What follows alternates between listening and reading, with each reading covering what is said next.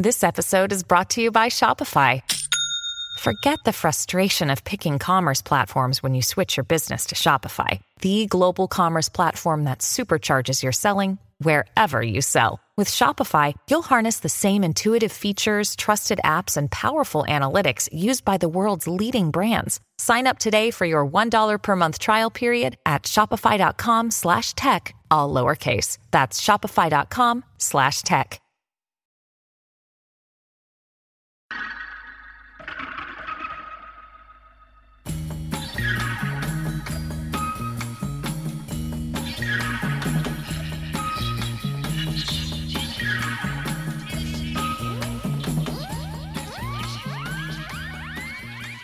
You're listening to Fourth Estate, the show where journalists talk journalism, and this week we've got a special guest for a one-on-one interview.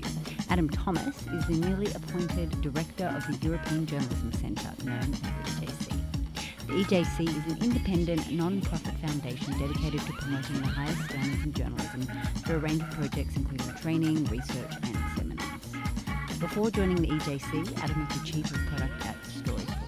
He is based at the EJC's headquarters in Maastricht in the Netherlands, and I spoke to him on Skype. Sorry if the sound quality is a little scratchy. Adam recently penned a piece on Medium called Do We Need More News Addicts? The article explored how news organisations could build better business models by understanding the way people consume information online and on their personal devices. Adam, you wrote that in order to attract loyal audiences, news organisations will need to start building products addictive enough to behave more like Netflix than newspapers. But if our sources of news only provide us with content that panders to our personal preferences and beliefs, won't that just exacerbate the problem of the filter bubble? Good, tough first question, Olivia. I like it. So, I mean, I think the two things are slightly separate and maybe we shouldn't conflate them. When I was writing about addiction, which is obviously a loaded term, but when I was writing about addiction, I was really thinking about the processes by which social platforms and, and, and mobile sites and, and, our addictive mobile behavior at the minute, um, how that behavior has come to shape our emotions, and how basically news organizations are not very good at building those types of addictive behaviors. Facebook is very good at it, Twitter is very good at it. Snapchat is fantastic at it, and that's why Facebook sees it as being such a threat. Um, but news organizations haven't done that very well, and that's why they're seeing their, I guess, their audiences disappear a little bit. So my argument would be that news organizations need to get better at engaging readers or, or an audience on a regular basis. And then within inside that, I think it's then up to the domain of the newspaper to, to take whatever responsibility they feel like they have towards a balanced uh, media diet, you know, to bring in all of those different viewpoints and to kind of break out that filter bubble to an extent. Okay, so let's say you do succeed in building a truly addictive news product. Are there any ethical considerations associated with that? And if there are, whose responsibility is it to enforce them? Should there be government oversight? Warnings like the graphic pictures on cigarettes? Or should news organisations maybe instead try to limit the addictiveness of a news product so that the audience isn't completely hooked? So let's break down addictiveness. There's there's sort of two types of triggers that I talked about in the article. Um, the first are what I would call external triggers. So these are where the app or the product sort of comes into your life by placing some information within your environment. So the most obvious way of describing this is a notification on your phone. This sort of you know pings and says hello, I'm here, but it also might just be a post shared for the first time on your on your timeline to a product or an app or a news site that you've never seen before. So that's an external trigger, and of course the ethics to that are you're interrupting someone's day and someone's workflow. So really you need it to be relevant and respectful to that that kind of person in the workflow. You don't want to throw graphic images into that kind of uh, into that space, for instance. Um, and actually, what I kind of feel like it's almost like market forces will dictate a level of kind of respect there because essentially if you start over spamming people with things or putting completely irrelevant things, then then they just won't they won't click and they'll they'll throw you out of that that precious space of the notifications area. So that's the that's the first kind of area, and then the second is then the internal triggers, which are that's a lot deeper because that's where the app will tell a user what to do next through associations stored in your own memory so if you think about that feeling that you have with Facebook, where you you just almost instinctively pick up your phone and you go to Facebook um, because you you you have a fear of missing out. You want to know what your friends are doing. You want to know what's happening. That's obviously carefully designed by Facebook. That is an internal trigger that they've built.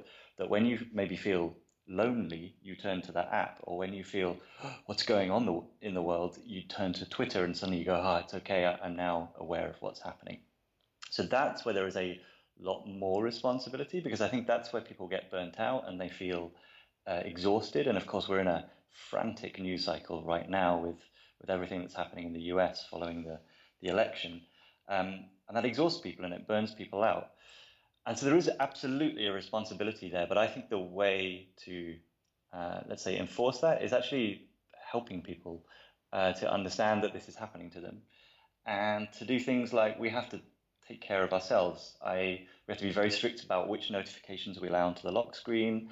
Do you take your phone to bed? Just really, really basic things about how we let these devices impact our lives. So I don't think regulation on a government level is the way to deal with the ethics of it, but I do think education on you know how difficult it can be to sleep after you've spent an hour browsing through really stressful tweets.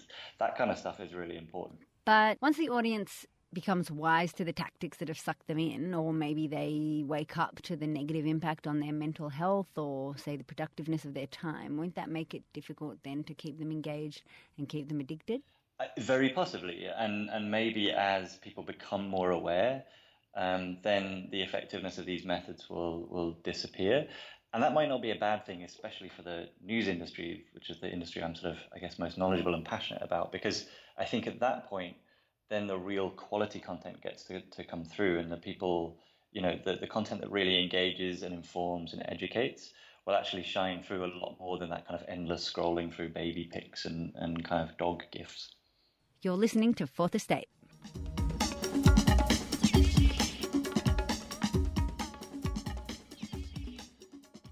You mentioned the New York Times jittery gauge that led the live US election coverage in November. And for those who didn't see it, it was a visual representation of three needle gauges that showed the likelihood of Trump winning the presidency, the popular vote, and the electoral votes. I certainly kept it open throughout the day, uh, and the benefit of being in the Australian time zone means that we literally were able to watch it all day long. Although maybe our national productivity was considerably lowered on November 12. Uh, but but the gauge generated a lot of attention and also criticism. Some said that the design was irresponsible, especially because the jitter was in fact hard coded and not a representation of minute changes in the result. Other people praised it. I think it's fair to say that it achieved the purpose of keeping people glued to the New York Times website, though. What do you think of it, Adam? Do you agree with the critics? I think it was incredibly effective at what it set out to do. So, I mean, actually, a lot of this is bundled up in the, was the data behind it real as well. You know, so there's, there's two aspects. Is one, how reliable was the data? Well, we found out that a lot of the polling data was was less reliable than people people thought. Um, but then the second is exactly what you said there. If it's not actually tied to genuine genuine moves, then is it spiking emotions, you know, unfairly or, or without kind of foundation, let's say. So I thought it was fantastic from the point of view is I think news organizations have really been really bad at understanding attention as a metric. Attention as a thing that that is possessed by a, a, reader or an audience member and is a thing that we need to, to bargain with and, and, and, and kind of compete with other areas for. And that's why Facebook has become so popular and news organizations have struggled to build that kind of relationship with their readers and why we're having so much trouble now because they essentially have given away a lot of this uh, readership that they had and now they can't get it back. So from that point of view, I thought it was great for saying, well, here's uh, something that's built on uh, information, it's built on data, and it's drawing people in, it's attracting them. And I think that can only be good for news organizations going forward. Um, and as I said in the article, but I think there's a balancing act between um, making up data, or you know, you can go a long way with with data and numbers. Um, making up data just to keep people interested, as opposed to genuinely informing people. But like an election night is a very addictive place, right? Like we could all just go to bed and wake up at, you know, here in Europe at 4 a.m. and find out the result if we wanted it. Us watching it doesn't change it, but you want to see history unfolding. And I, and I think watching data in real time and these kind of interfaces are just another way of doing that. I'm glad you mentioned the metric of audience attention because I wanted to ask if you're aware of Tim Wu and his recent book, The Attention Merchants. And just for those who don't know, Tim Wu is a writer and a professor at Columbia University, and he's also well known for having coined the term net neutrality. And uh, his new book, The Attention Merchants, traces the history of advertising. And basically, he's quite critical of a funding model based on advertising and says that that kind of funding model has really lowered the quality of media. And he uses the example of Netflix to show how quality is, is really improved by making people pay rather than subsidizing production with advertising. So you also use Netflix as an example of a really addictive product. And I wonder if you think that part of that addictiveness is related to the fact that there are no ads. So I completely agree with Tim. I, I haven't read that, that book, but um, the way that newspapers used to work was that advertising and editorial was bundled together um, and then distributed to people on trucks, right? Paper and ink and newspapers. And newspapers had a monopoly in a certain area because they owned the distribution in that area. So if you if you lived in Sydney and you wanted uh, the Herald or whatever, that was great. But if you wanted the New York Times, that was going to be a hell of a lot more difficult for you to get. And suddenly the internet comes along and just blows open that distribution conundrum and also blows open the localized monopoly that news organizations had on that area because you could then just read the New York Times alongside the Sydney Herald, alongside uh, the Times of London, or whatever it was that you wanted to read. And the cost of that was pretty much zero to you. So once you blew open that distribution, there were two things basically, there was only two directions for news organizations to go. One was to try and build an advertising business model and they were not going to be as successful at doing that as Facebook because Facebook under, understood a lot more about those consumers and had a much bigger part in their lives than news organizations. So there will only be a few news brands who will be successful at that level. Um, and a New York Times could be one of them potentially because it has that kind of global name and reach. For everybody else, I just do not see that the advertising model is going to be sustainable for them. And in that case, they've got to move back to subscriptions and they've got to move back to direct relationships with their readers. You don't actually need a huge amount of readers to be successful in this in that in that area. If you can find 1,000 or maybe even 5,000 people to put in $100 uh, a year, you can actually run a pretty lean, tight news team on that. But the key is you need to be very, very vertical about it. So you need to take a, a particular space and just own it. So you could be writing about a particular financial angle, or you could be particularly passionate about the travel industry, or you could be an expert on the economics of soccer. Take one of those angles, completely own it, and then I think you can build up a subscriber base. So I, I totally agree. The, uh, the Netflix angle is an interesting one because what happened there was Netflix got very successful by taking a lot of old TV shows that nobody else wanted and the TV channels couldn't show. Even though a, a TV company or a film cable channel had access to 11, 10, 15,000 films, they could only show one at a time through linear programming. Whereas Netflix could basically show 11,000 at a time if they wanted. So that's how Netflix got very kind of built a lot of value in, and it was good for the user because they, they bundled all this stuff together for one price. But it was also good for the for the producers who were getting great value from their back catalog, which they couldn't monetize in another way. So that's why Netflix's Netflix's success is there. And if you want to look forward to the news industry, bundling could also be the, the successful point of the news industry there in, in one of two ways. The first is in that advertising space. Can news organizations almost unionize to, to wield greater buying power in that advertising space on Facebook and Twitter and Snapchat and so on? Or will there be a subscription service uh, that is also bundled, a kind of Blendle type affair, which is this Dutch startup, where you can buy access to multiple publications with one kind of regular payment? And I think both of those things will emerge as business models. Yeah, let's talk a little bit more about Blendle. I'm aware of them, and I think what they're doing makes a lot of sense. Could you just explain what exactly it is they're doing and if they're having much success? So, in the Netherlands, it's very popular. They rolled out a beta into the US. Um, and and the, the way this works is that essentially you pay well, you upload money into an account and then you get access to lots and lots of paywalled publications, so magazines and newspapers that you would usually have to have a subscription to. And then as you're browsing through it, once you've read an article, you can actually then decide to give a small percentage of your monthly allowance. Let's say you pay 10 bucks a month. You can, you can give 10, 15 cents to that article. And if you didn't like that article, you can actually ask for the money back for that article.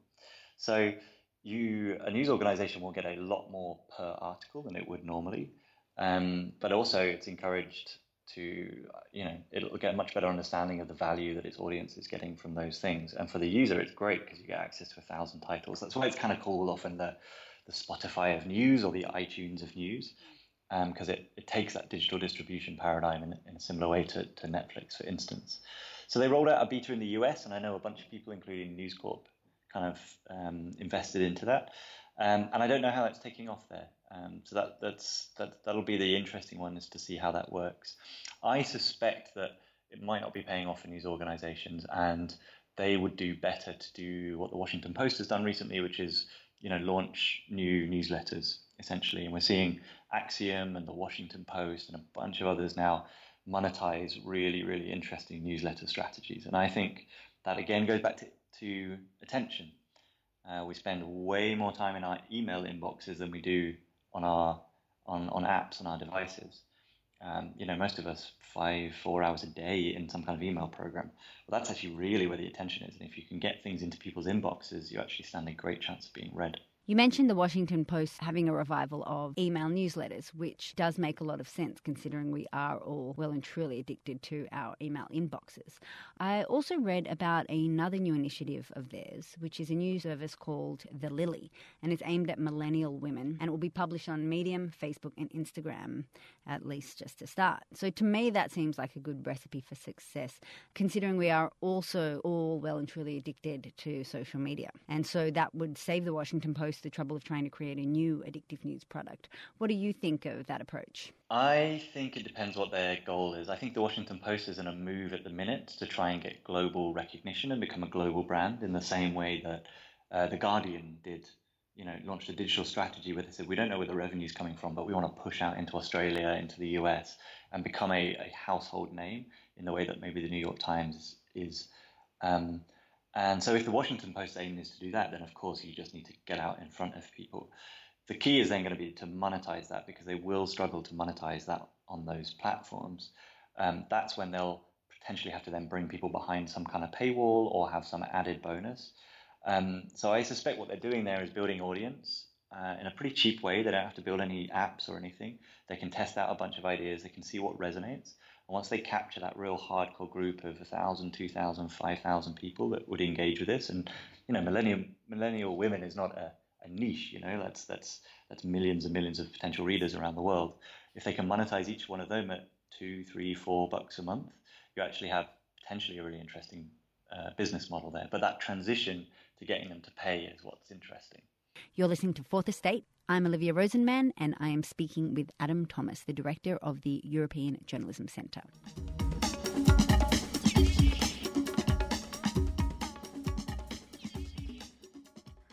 Adam, are there any news organisations out there that are doing a good job of this? So it's interesting because two of the best, to my mind, have closed in the last 12 months. So Circa, I thought was really a really fantastic experiment. That was a mobile first news app that really tried to to almost build very kind of small explainers that that grew over time as a story grew over time. It was kind of atomized content, I think, as they were calling it. Um, and I thought to myself yesterday, with the speed of the news cycle that we have, I, I sort of really wish we had Circa back in the world. Uh, another one was Breaking News, which was um, uh, an app that did exactly what it said on the tin. It did breaking news, but they had great geolocation stuff. They had really interesting notifications on the lock screen, and they really sort of drew people in. But both of those, unfortunately, have been shuttered. So I, I, I think really the best news products right now out there are, are subscription products that involve either emails or actually podcasts as well. I think those two are fantastic because they both play into the mobile device they both play into areas of our life where we have time to engage with them on our morning commute or board at work.